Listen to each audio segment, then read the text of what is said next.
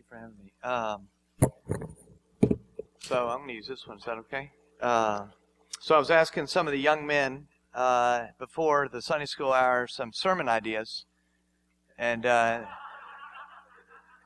and I have actually changed my sermon uh, as a result of that. Some of their sermon ideas, which which I didn't take, was uh, studying the Nephilim, the the the giants of the earth, and uh, and then of course more straightforwardly, blue or green was their sermon idea. Blue or or, or green. Really, that's literally all they wrote. Uh, so what I want to do, if you have a Bible, um, uh, turn to First Peter. We're going to look at chapter one, and uh, we're just going to look at verses three to nine. And uh, as you turn there, remember Peter is uh, Peter's writing to this group of people that are, are really struggling, right? They are exiles. They have been uh, kicked out of their home for religious reasons, persecution. They're cut off from the land, they're cut off from their inheritance. They feel cut off from all sources of security, hope. You know, there are people that are longing for something that's stable and true and lasting. And, and in many ways, I think the, the audience to whom Peter was writing is a whole lot like what we are, which is homesick people. It's people that know that no matter how hard they work or how successful their children, how much they earn and how much uh, cultural credibility and cachet they achieve, that they're never fully happy. That this isn't ever home. That no vacation, no promotion, no graduation, no marriage, no child, none of it ever fills our hearts. And it really does disappoint and frustrate because we really have been taught that this earth should be enough. That all that Northern Virginia offers should satisfy. We're always wondering why it doesn't. If you turn there, let me read to you. And uh, as you turn there, I think the question that you have to ask yourself is so, what is it that Peter's trying to communicate? So, if we're all homesick people, Christians, non Christians alike, what is it that will center us and bring us home? Blessed be the God and Father of our Lord Jesus Christ.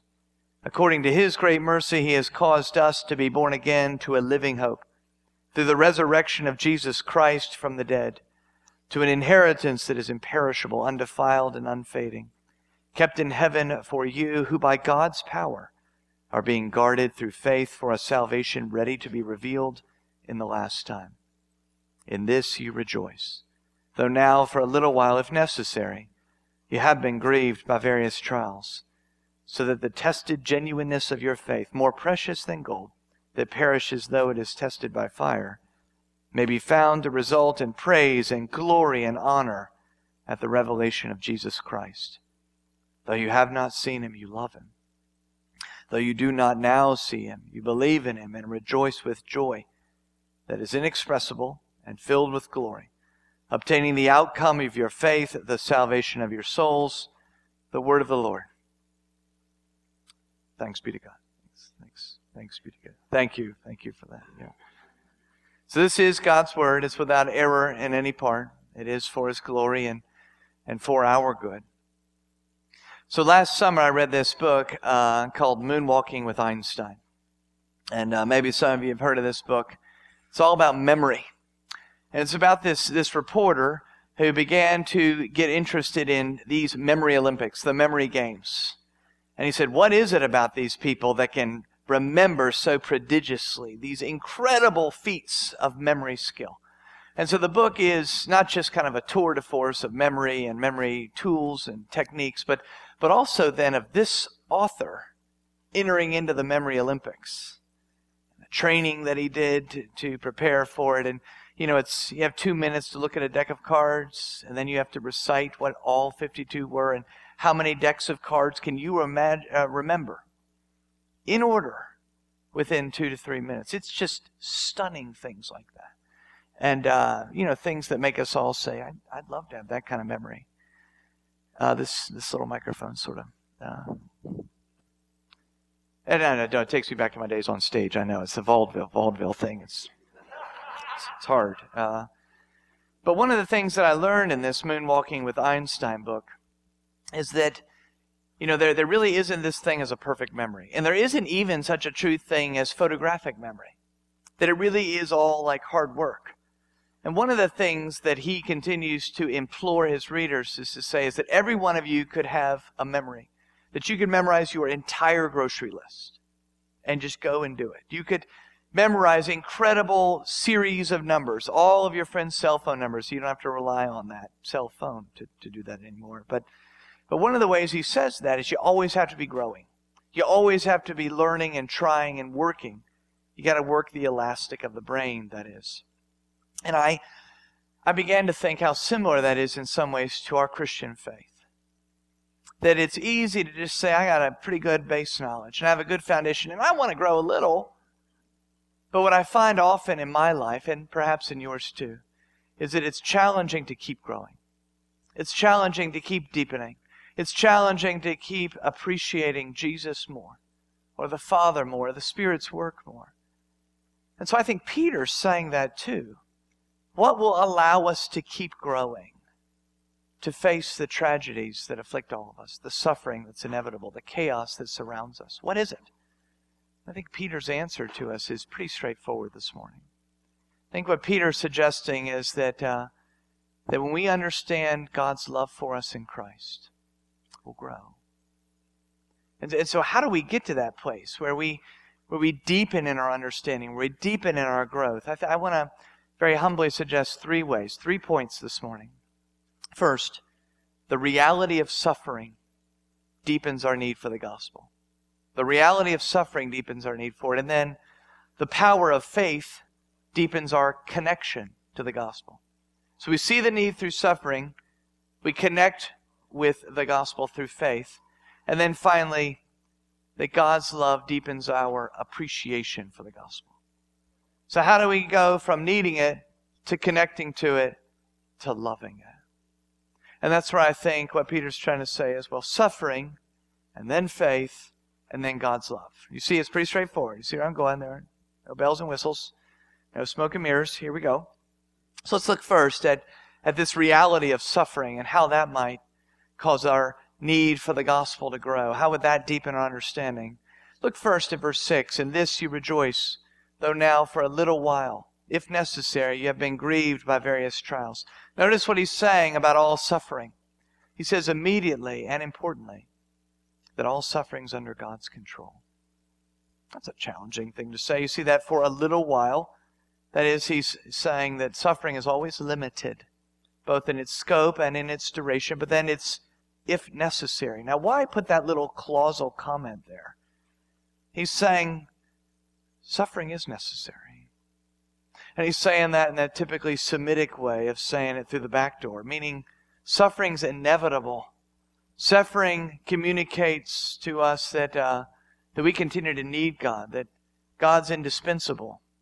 All right, so, so we see immediately that suffering is under God's control, but also that suffering fulfills God's purposes. Don't you see that in verse 7? So the testing genuineness of your faith, more precious than gold that perishes, though is tested by fire. What's he saying here? He's saying suffering has a purpose in our lives. It's not just that God's in control of it, that God is using it. And He's using it, He's saying here, to say that, you know, your identity as a child of the King, as a brother of the suffering one, of course involves suffering too. And He's saying this, this does a good thing for us. What He's saying to us is that it proves the genuineness of our faith, right? It proves that we truly have faith so that when difficulties come, we just don't say, I'm through with you. I'm done with you. I don't want that life. I want an upper middle class life. I want the bourgeoisie life. I don't want challenges or suffering. And if I do, he better remove that immediately. He better answer my prayers in the way in which I say, when I say it, how I say it. Because if he doesn't, I really have to ask, why have I been good for all these years? Ah, I, I mean, why have I been obedient? I mean, why pray? Why be faithful? What the Lord is saying here through Peter, of course, is that suffering, like very little else in our lives, reveals what's really going on in our hearts. Suffering, like very little else in our lives, shows what we're actually believing in. And when it pulls back that little curtain and shows us the truth of our suspicion toward God and our antipathy toward His ways and our love of control and comfort, our need for pleasure. And if any of those things are interrupted or threatened or compromised, frankly, we get pretty angry. We get frustrated. And so we miss God's purpose. So you see God's control, and then God's purpose in suffering, and then finally God's blessing through it. Look at that same verse. So that the tested genuineness of your faith may what? May be found a result in praise and glory and honor. See what he's stressing here is that suffering really is used by God to make us more Christ like, to make us more in love with Him, even as we rest upon, depend more deeply upon His love for us. Now, I know this is like easy for me to say, right? Easy for any preacher to get up here and say, oh, suffering. God controls it. God's using it. God will bless you through it. And you all look at me with those flinty eyes, that Northern Virginia hostility. and you say, well, sure, maybe for small things, but what about my parents in their advanced age and their declining mental abilities, or my children's rebelliousness, or our infertility, or my inability to get married, or why I can't seem to get through high school without being bullied, or why I can't seem to find a girlfriend or boyfriend, or whatever it is that's making you stay awake at night and say, Where is God in this? Where has God gone from this? See, in all these ways, we're being allowed to see what's true about ourselves. And I know in my life that that's often quite exposing. So when I went through like this serious health issue in uh, 2007, I found something really odd happening to me, and that was that I began to listen to Christian music. and I really disdained Christian music to that point, and that's a true verb to use there. I disdained it. I know that's offensive to probably 80% of you. I'm very, very sorry. But when I was so sick, and I was like losing my mind, when I was at this, this lowest point of my health and my life, when I could put on this truths, these hymns that Christians have sung for three to four hundred years. And particularly, I just kept going back to this hymn about um, I am bound, I am bound for the promised land. I'm bound and on Jordan's stormy banks. Maybe you know that song. And you know, I appreciate that song, whatever. Like I'm a pastor, I sing it, right? Whatever. But suddenly I needed that song. Because suddenly all that the world had offered me had begun to be shown for what it really was. Because all the things that I found secure and confident, my mental abilities and my family connections and, you know, my prowess as a communicator, when all those things were compromised, suddenly I realized I really needed heaven. And I really longed for heaven suddenly. Something that I wasn't familiar with, that homesickness. You see, God was using that suffering, that affliction physically to say, maybe you're trying to sink your roots just too deeply in this world. Maybe you are too at home in Norfolk. Maybe you love your house and all of its accoutrements. Maybe you love respectability too much. Maybe you have lost sight of my purpose for you, which is conformity to the image of my Son. See how that might could be for you, that the reality of suffering deepens your need for the gospel. Suddenly I needed Jesus. I needed His Spirit in me. I needed the Father's protection of me. Okay. We can appreciate that, but how do we connect with that? I mean, that all sounds, frankly, pie in the sky, right? Yeah, embrace it. I, I wish I could, Pastor. Because what we're talking about next is that the power of faith. It's the power of faith which connects us to the gospel. And this is often the missing element. This is often the missing element, and Peter recognizes this for these suffering, struggling, persecuted, harassed, harried Christians. And he says, okay, I know it's hard for you to grab hold of and appropriate what suffering's doing. How do you do that? It's through faith. And notice what he says in verse 5 who by God's power are being guarded what? Through faith for a salvation ready to be revealed in the last time. See what he's speaking to here, of course, and we all know this, it seems obvious, but it's the necessity of faith. And we see the necessity of faith when we're saying, all right, what just happened there? He's saying it's faith that keeps us guarded. How are we guarded, he says? How do we appropriate God's power, he says? Through faith. And remember, you can have faith as a five year old or faith as a 55 year old. And it's the same faith. It's the same leveraging faith. It's the same exponentially differential of mustard seed faith throwing mountains into the sea faith. See, what he's saying is this same faith that brought us into the kingdom is the same faith that allows us to persevere in the kingdom. It's that same faith, that everyday faith, saying, Golly, I didn't realize how bad it was in my heart. Golly, day, I didn't realize how hard the Christian life would be. Golly, day, I didn't realize how underappreciated I'd be at work. Golly, day, I didn't realize how hard it'd be to raise these kids. What's beckoning us at that moment? What's pleading at that moment? It's the call of faith saying, Will you still trust me? Will you still avail yourself as you did when you first became a Christian? To say, Ah, I need Jesus so much. I need His Spirit so much. I need Father. I need your kingly power in my life. And now, in those every day, every hour, throughout the day moments, He's saying, It's still through faith. We see that necessity. But we don't just see its necessity, we see the priority in verse 7 so that the tested genuineness of your faith, more precious than gold that perishes, though it is tested by fire. The tested genuineness of your faith. You see, when we uh, experience suffering and we flail about in our faith, when we experience affliction, the dark night of the soul, you don't remember the last time you had affections for Jesus. You can't remember the last time you enjoyed coming to public worship. And I mean like truly enjoyed it.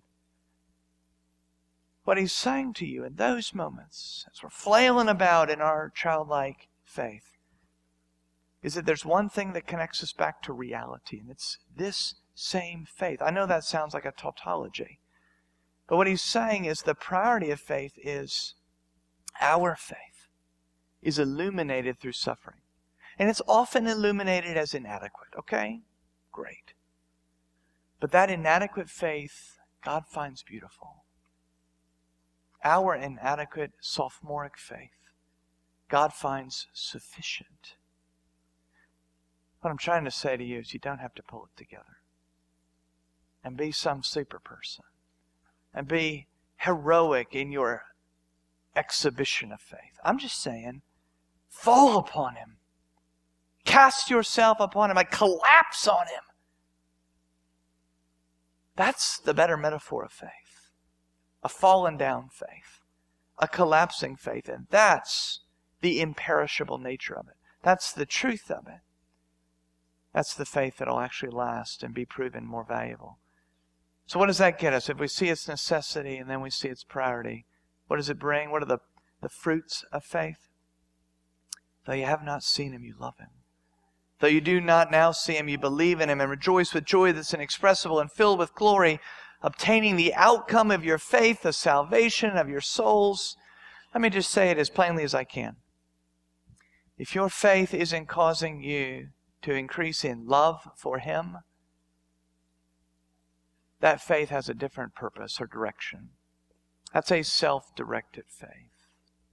That's a faith that is perhaps in faith.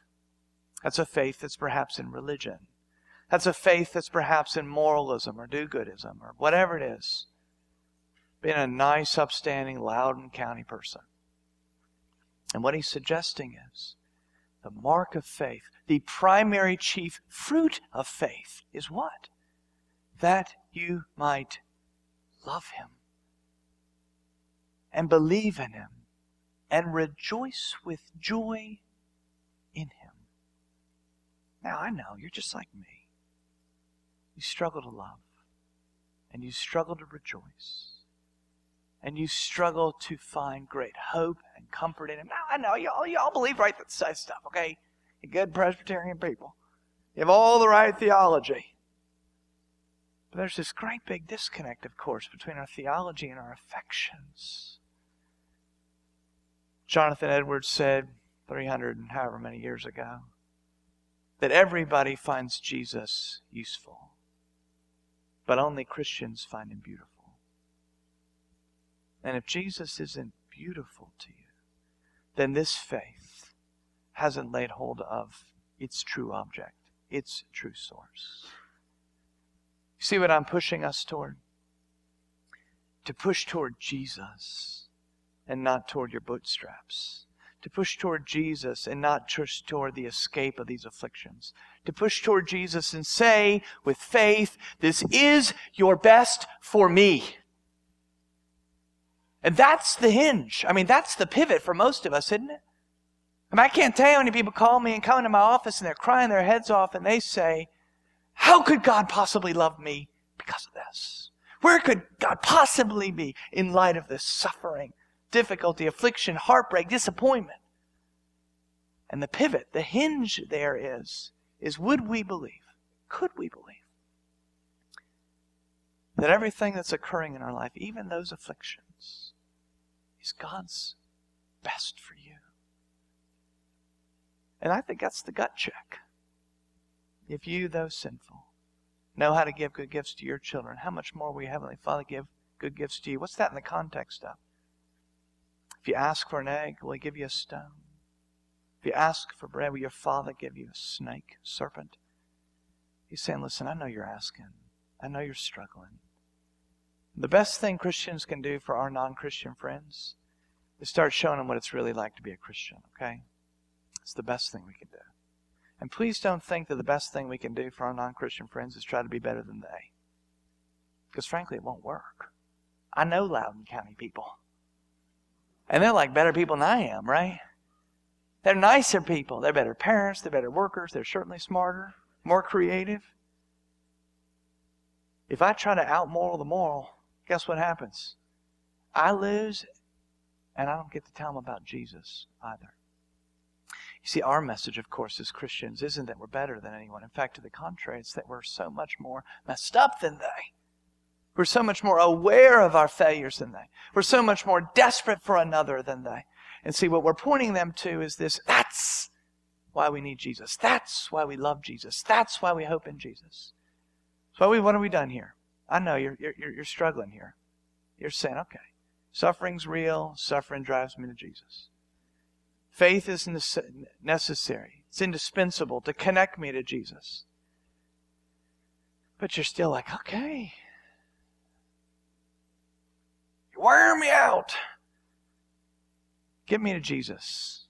And that's why we got to finish with this last point, which is, of course, that your love will deepen when you see his beauty. It's another way of saying that God's love deepens our appreciation for the gospel. You want to connect this faith thing to Jesus? Then what do you have to do? You got to start with, end with, have the middle of your time with God's love. It's God's love that will drive you to faith. It's God's love that will sustain your faith. And what does the faith do, you remember? It's God's love impelling our faith forward that does what? That allows us to push into the suffering and the affliction and not be martyrs and not be angry and not get all frustrated and brittle and prickly with everybody around us to not be disconsolate and downcast. Why?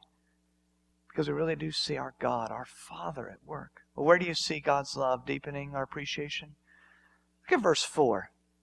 Notice what he says there about this inheritance. It's kept in heaven for you. Or in verse 5, who by God's power are being guarded through faith. What do you see in both 4 and 5? You see God's protection. And I don't know if there are any things uh, more encouraging than that. That no matter how much we screw it up, no matter how much we fail, no matter how much we doubt, no matter how far we run away, that God will protect and guard you. That God will lose none of those for whom his Son came. And that's the hope of our hearts because if it was dependent at all, and I mean literally at all on us, we'd be in real trouble. Because we all have these insidiously rebellious hearts, these intemperate lives, these terrible anger, tempers, lusts and frustrations and jealousies.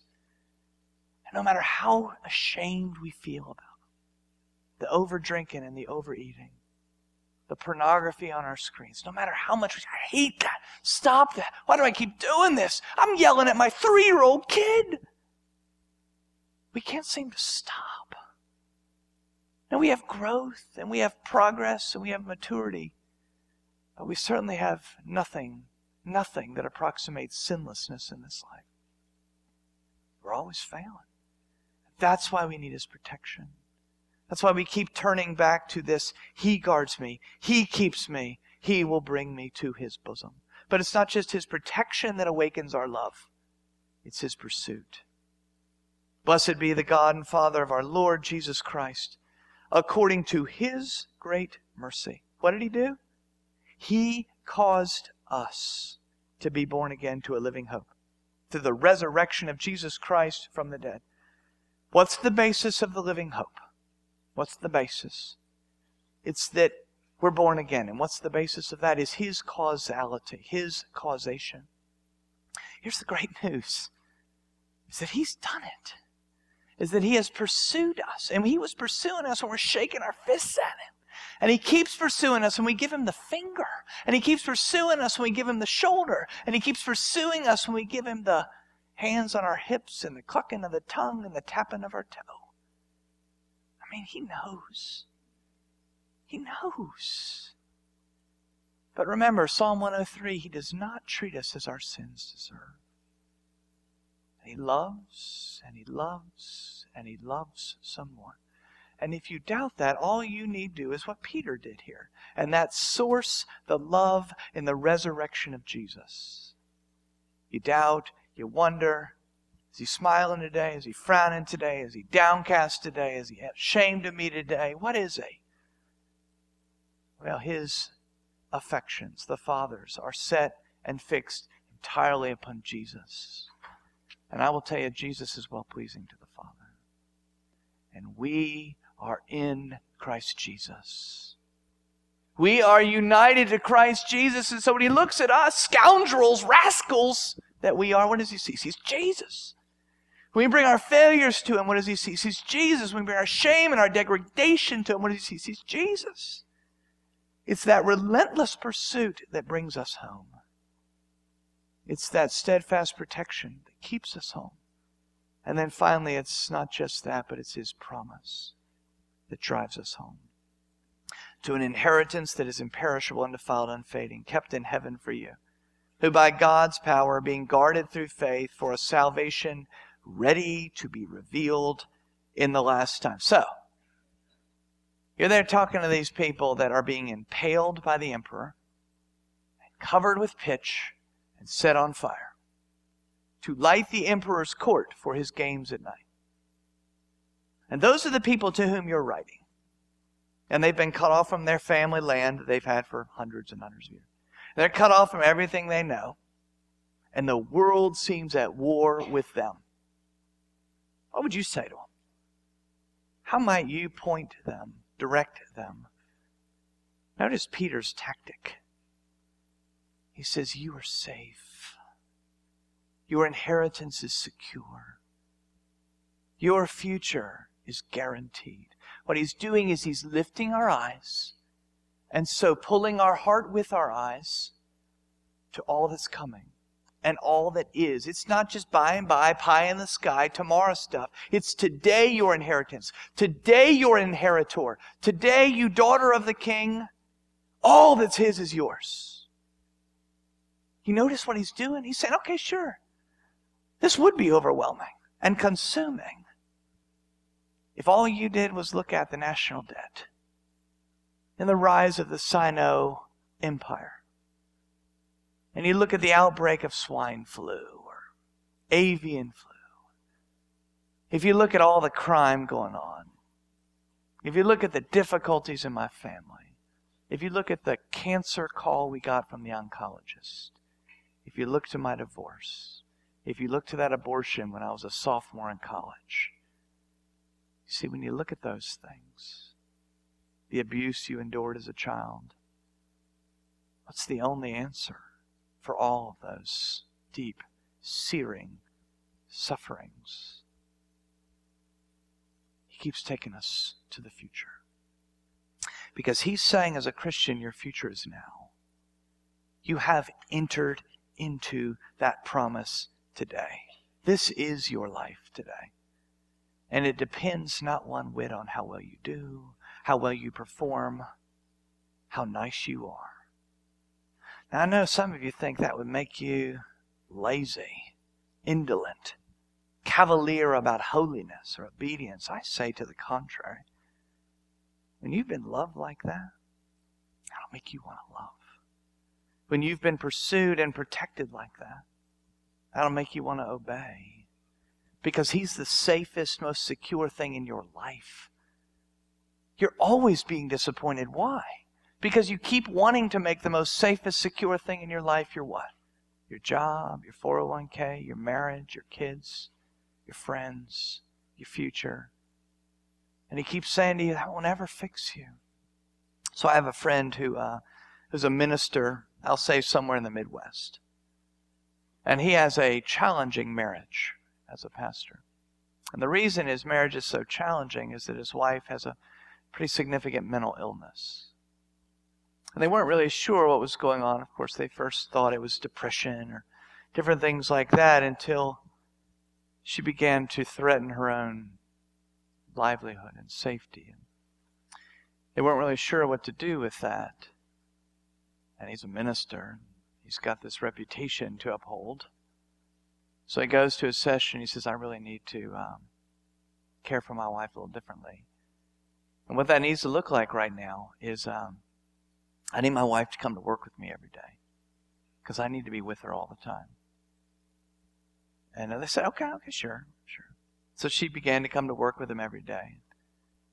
She would find ways to uh, sneak out. And one night he uh, rolled over in bed and she's not there, and hear the car running in their garage. And she was seated in the car, of course, and he was able to pull her out and get her some help, and her life was spared. But after that, my friend, this pastor, went to bed every night with a leash, with a tether that he would tie to her and tie to himself. So that if she had to get up and go to the bathroom, he'd have to get up and go to the bathroom. And then he put an alarm on their door. So in case somehow she got out of the leash, if she opened that door, it'd go off. And he did that night after night after night for about six and a half, seven months. Imagine what that's like. And she began to get help and they began to address the issue. And she's, you know, much better. They've had two children since then. She's, you know, tip top. I'm sure she will always struggle with bits of that, but she's far better. But imagine if you're that woman and you think about your husband, you're mad at him, you're angry frustrated at the dishes or the clothes or the callousness or the thoughtlessness, whatever. You think about how many nights he tied himself to you to save you. How many nights he went with you to the bathroom night after night after night to protect you. My guess is that might change your affections. And then think about our Father who tied his Son to us and Jesus forever took on humanity. And Jesus forever came to earth and became the God man. Forever. And he tethered himself to us. Why? It's to protect us. It's to keep us from our own destruction. It's to make us know that we are loved. You see how that love might change our affections? How it might awaken in us a new and deeper hope that I can endure, I can persevere, I can be patient, I can fight this besetting sin. Why? Because love is increasing this feeble faith. And that feeble faith is looking my suffering square in the eye, the afflictions, and it's saying, You don't own me anymore. My Father owns me. And He says, I'm beloved. Let's pray together. And so we ask, Father, Son, and Holy Spirit, that you would give us more of this Jesus, that you would show us what it means to be loved at an incredible cost, that you would remind us that Jesus paid everything to win our love and make us holy, that the birth of Jesus and the life of Jesus and the death of Jesus and the grave of Jesus all led to this resurrection and ascension of Jesus that now makes us free. And so we need help we need help stopping trying to be nice people. We need help being willfully rebellious people. We need help trusting. We need help with our anger and our suffering and our bewilderment and our despair and increase our faith and increase our faith by giving us more of Jesus and give us more of Jesus by opening our eyes to his promises, reminding us that in him we really are the righteousness of God. And do all of these things for your glory, for we ask in the name of the Father and of the Son and of the Holy Spirit.